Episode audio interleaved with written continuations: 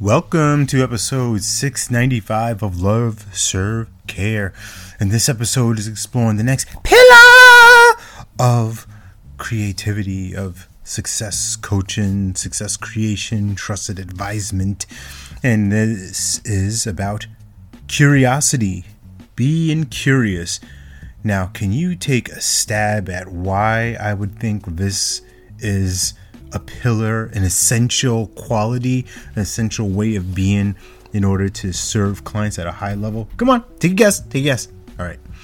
Curiosity is so vital. It's so important for me because what I experience as when I am that, I'm interested in that other person. I am interested in them.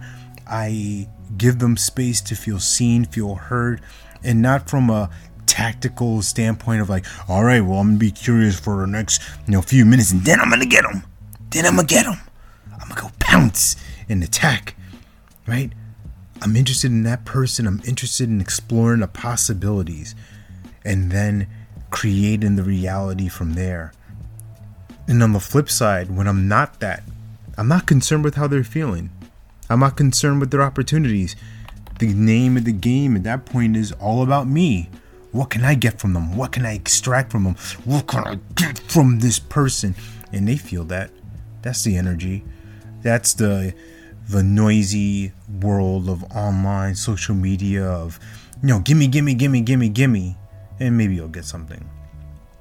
Well, when I'm curious, and the opportunity for you to be curious is allowing that person to just simply flow and think things out and talk things out and 10 times out of 10 they come up with their own solution.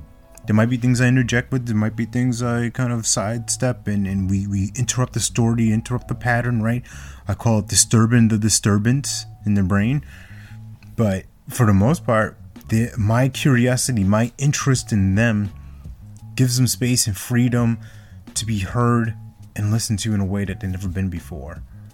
And i want that opportunity for you for your clients and what a gift it is for them to know that somebody is on their side, that somebody cares enough to hear them out. And that's a lot of the the feedback I get often is, "Wow, thank you for listening."